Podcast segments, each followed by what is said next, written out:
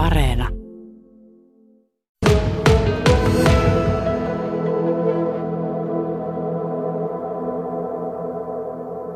Olen tosiaan tämmöisessä mäntymetsikössä, jossa on aika paljon pihlajaa, vähän tämmöinen sekametsä, lehtimetsä myös. Ja hyvä tuuli on. Ja siinä mielessä sanon, että hyvä tuuli, koska toi tuuli ainakin Kimmo pitää noita hirvikärpäsiä vähän pois. Joo, hirvikärpästä on huonoja lentäjiä. Ne kyttäilee tuolla puissa ja jos sopivan tumma tyyppi hiippailee tässä vieressä, niin hyppää sieltä sitten kyytiin.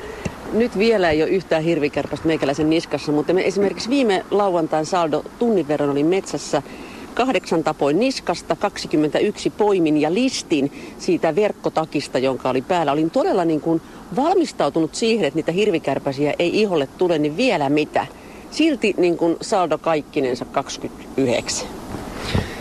Olet löytänyt hyvän hirvikärpäspaikan, eli, eli kertoo siitä, että siellä on edellistalvena ja, ja kevään aikana niin hirvet hengailleet ja, ja sellaisilla paikoillahan sitten hirvikärpäsiä voi kesän loppu, loppupuolella ja sy, alkusyksystä olla sitä aika paljonkin. Mutta enhän mä näytä yhtään hirveältä, että miten se haluaa se hirvi tulla minun kimppuun. Tai ylipäätänsä, miksi ihmiset kiinnostaa hirvikärpästä? Mistä sinä tiedät, miten hirvikärpäinen sinut näkee? Sinä olet iso tumma, joka liikkuu metsässä, potentiaalinen veren lähde ja, ja sinne sekaan vaan. Ja, ja hirvikärpäset eivät niinkään seuraa meidän, meidän hengitystuotteita, hiilidioksidia ja lämpöä, vaan ne on näköaistin kanssa liikenteessä ja, ja, ja kyllä nyt karvaa sen verran päässä on, että, että, että kyllä siinä hirvikärpäinen helposti haksahtuu. No nythän on puhuttu siitä, että jos olet vaaleissa vaatteissa, niin kannattaisiko minun mennä valkoisissa vaatteissa jossain maalarihaalarissa niin kuin metsään, niin niitä ei tulisi niin niskaa? No kyllä sanotaan, että, että, että vaalea vaatetus ja, ja, ja sellainen liukaspintainen vaatetuskin, niin, niin se olisi ihan sellainen hyvä että jolla voisi vähentää sitä, että, että, että ei tapahdu tällaista väärin tulkintaa, että olisit tumma hirvi siellä metsässä. Hirvillä on harvemmin mitään vaaleita päällä. Heille on harmaa hirvi. Tuota, eilen tapasin yhden pariskunnan, joka oli puolukkamettässä, lähteneet kesken pois. Kerta kaikkiaan aivan sietämätöntä kuulemma oli ollut se, että kun hirvikärpäs oli kopsahdellut joka puolelta ja niin jäi puolukat osin keräämättä. Miksi hirvikärpäsiä on tänä vuonna näin paljon?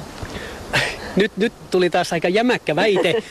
Hirvikärpästen määriä ei kauhean paljon, eikä seuratakaan sille yleisesti, että se on aina subjektiivinen kokemus ja näkemys, että millä paikalla ja mihin aikaan hirvikärpäsiä on paljon.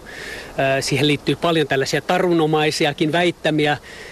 Hirvikärpästen määrä tuota, niin riippuu hirveän paljon hirven kannasta ja niistä alueista, missä hirviä on, että, että se on sen ylivertainen isäntäeläin ja, ja se määrittelee sitä, sitä tuota, niin hirvikärpästen määrää. Ja, ja kesän aikana lämmin kesä ei niitä erityisemmin suosi, mutta saattaa ikään kuin yhden aikaista niiden hirvikärpästen lentoon lähtöä ja sitten saattaa joutua juuri sopivaan aaltoon, että, että niitä löytyy sitten hetkellisesti paljon. Niin, niin tuota, siinä on monta eri tekijää ja, ja emme usko, että ihmisten ominaistuoksuilla ja, ja, ja tällaisilla on niin kauhean paljon tekemistä, että, että hirvikärpästen liikkumisessa niin tämä tällainen kemi, tuota, niin, hais, haisteleminen niin on sitten niin kuin ihan vasta tuossa niin kuin lähikontaktissa, niin kuin, että, että näön kanssa mennään.